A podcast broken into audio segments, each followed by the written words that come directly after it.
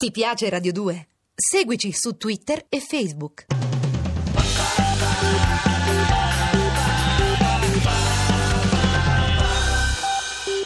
Che cosa significa combattere la mafia? C'è un magistrato che sta dando prova non solo di grande coraggio, ma anche di acutezza e di tenacia. È il giudice istruttore del Tribunale di Palermo, Giovanni Falcone. Buonasera, dottor Falcone. Buonasera. Come giudica l'operazione condotta a New York? Eccellente, anche se ho pochi elementi per poterla valutare. Da quello che ho letto sui giornali mi sembra che sia un'ottima operazione. Lei pensa che noi potremmo trarne qualche vantaggio per i fatti nostri, invece? È troppo presto per poterlo stabilire. Che differenza c'è tra un membro di Cosa Nostra e un mafioso siciliano? Ma Cosa Nostra è nata in Sicilia.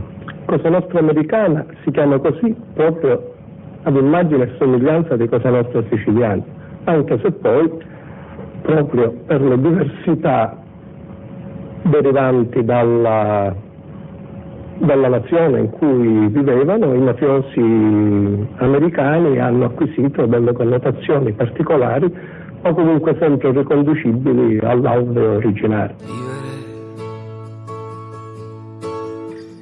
è passato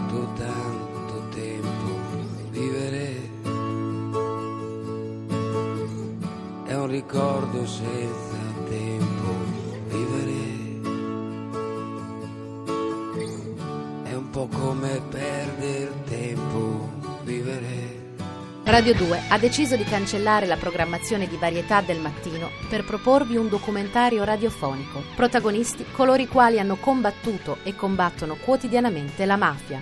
Voci, testimonianze e ricordi sul filo della grande musica italiana e internazionale.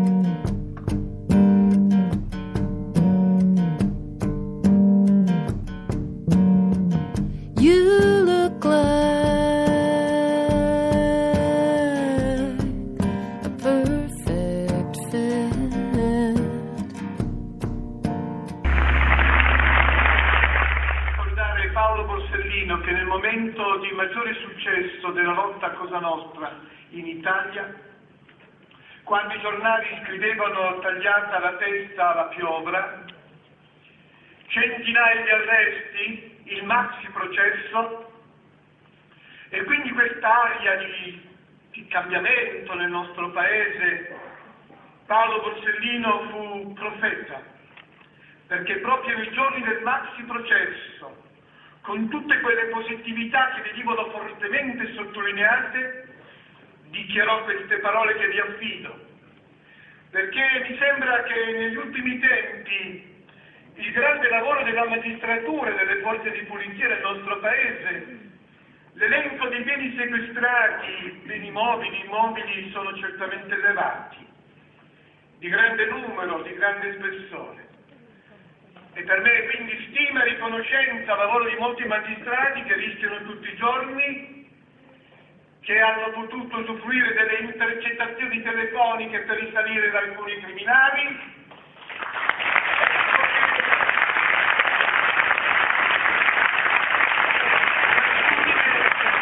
Al lavoro della magistratura e delle forze di polizia, ma attenzione, le parole di Borsellino dette allora mi sembra di doverle ripetere qui con voi questa mattina. E cosa disse in quel momento di grande euforia rispetto al contrasto alla mafia a Cosa Nostra Paolo Borsellino? Disse queste parole, che l'impegno contro la mafia diceva che non poteva concedersi sosta alcuna o allentamento di tensione senza rischiare di trovarsi dopo breve periodo nella stessa situazione di partenza, poiché le organizzazioni mafiose sono ancora in grado di ricostituire i loro organigrammi con velocità. Ma non si è fermato qui Paolo Borsellino, aggiunse subito, pericolosissima illusione.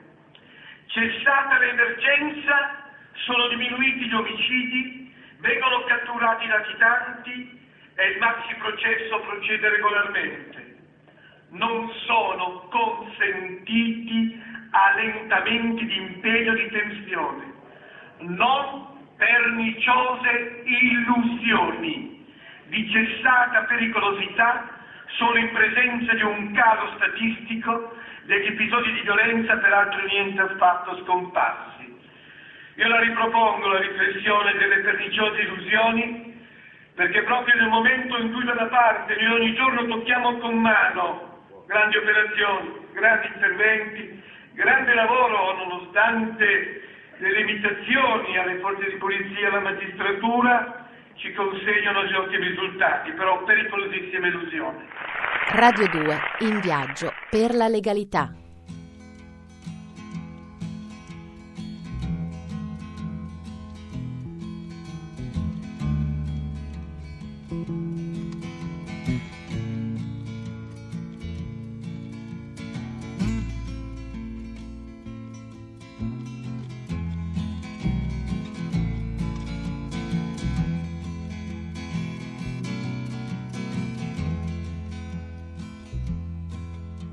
Dottore Borsellino, lei ha fatto nel corso di questa cerimonia un durissimo attacco soprattutto ai politici eh, che ha accusato di criticare vanamente la magistratura, di isolare la magistratura e di non svolgere il ruolo che loro compete, cioè quello di legiferare e di far sì che la magistratura possa lavorare con tutti gli strumenti idonei. Ci vuole spiegare soprattutto eh, i riferimenti concreti di questa polemica? Ma guardi, intanto vorrei dire che questa cerimonia in stata dedicata a un'aula al Rosario Levatino ha, in, un, ha sicuramente il significato di doveroso riconoscimento alle doti al servizio di questo collega, però questa eh, questa tabella messa all'inizio dell'aula che intitola quest'aula a Rosario Levatino e anche mi consenta un eh, grosso richiamo e una grossa denuncia, ecco perché la ragione del mio intervento polemico, perché dopo la morte di Rosario Livatino noi abbiamo visto qui eh, precipitarsi e comunque tutti fare dichiarazioni dicendo che la, la, l'amministrazione della giustizia non doveva essere tenuta in queste condizioni e non dovevano essere tenuti i giudici in queste condizioni di sovraesposizione e poi che cosa è avvenuto?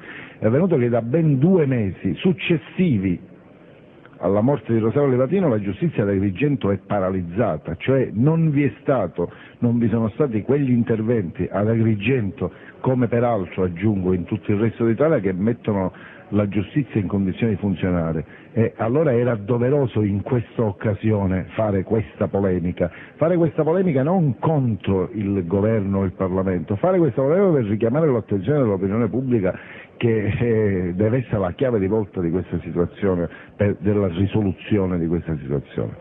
Eh, I riferimenti concreti circa la situazione eh, attuale in cui si trova la giustizia eh, è facile farlo.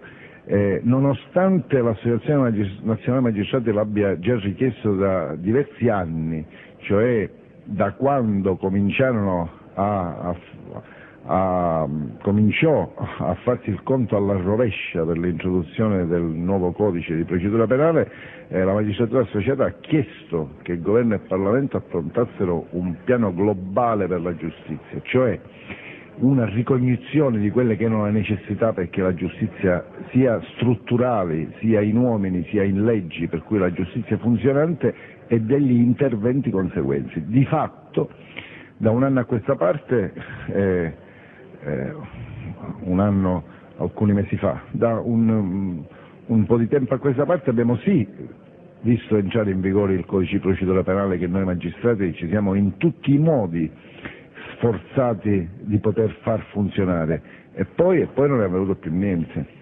Senta, c'è tuttavia chi sostiene che una parte di responsabilità ce l'hanno anche i magistrati, perché si dice sono troppo divisi al loro interno e troppo spesso legati a correnti politiche. È vero questo?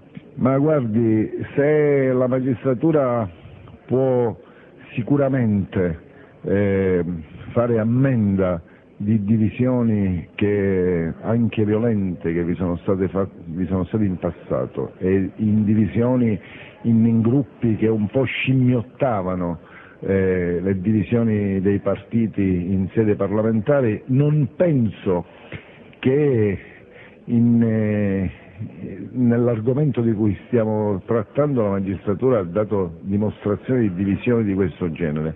È ormai da tempo che la magistratura conduce non solo un'azione unitaria fra tutte le sue componenti per la rivendicazione di questi che non sono interessi di bottega ma sono interessi di tutti i cittadini perché la casa giustizia è la casa di tutti i cittadini, ma la conduce addirittura in perfetta unità di intenti con quelle che sono addirittura le organizzazioni degli avvocati, le organizzazioni forensi che qualcuno ha voluto vedere portatori di interessi contrapposti a quelle dei giudici. Ebbene, il movimento di avvocati e giudici per la giustizia è quello che ha promosso in questi ultimi mesi manifestazioni unitarie che hanno avuto indubbio successo proprio per richiamare l'attenzione dell'opinione pubblica a questi problemi che non sono né della categoria dei giudici né della categoria degli avvocati ma sono gli interessi di tutti i cittadini e cioè di tutta la popolazione italiana. Io penso che proprio in questo momento parlare di divisioni all'interno della magistratura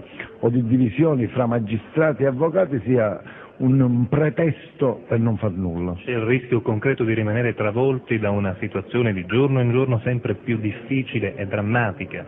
Se il governo e il Parlamento continueranno a emanare con riferimento del, alla questione giustizia eh, provvedimenti disorganici destinati a durare poco nel tempo, a non risolvere la situazione. Cito l'ultimo esempio, quello decre- di un decreto legge che doveva profondamente incidere su alcune disfunzioni che erano state segnalate e che è durato appena un mese, perché dopo un mese il, gover- il Parlamento non è riuscito neanche ad approvarlo, tant'è che il governo è stato costretto a ripresentarlo nuovamente. Se si continuerà a operare così senza affrontare un, pla- un, piano globale per la giustizia con gli corrispondenti interventi finanziari che dovrebbero arrivare almeno al 3% del bilancio nazionale, è chiaro che la situazione continuerà a diventare sempre più incontrollabile. I giudici continueranno a lavorare e a sovraesporsi e in alcuni casi a fare la fine di Rosario Livatino come tanti altri, i politici appariranno ai funerali proclamando unità di intenti per risolvere questo problema e dopo pochi mesi saremo sempre punto e da capo.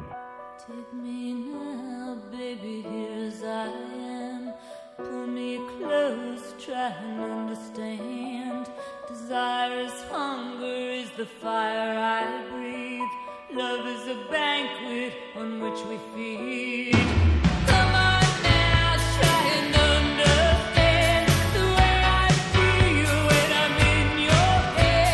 Radio 2 ha deciso di cancellare la programmazione di varietà del mattino per proporvi un documentario radiofonico. Protagonisti coloro i quali hanno combattuto e combattono quotidianamente la mafia. Voci, testimonianze e ricordi sul filo della grande musica italiana e internazionale. Ti piace Radio 2? Seguici su Twitter e Facebook.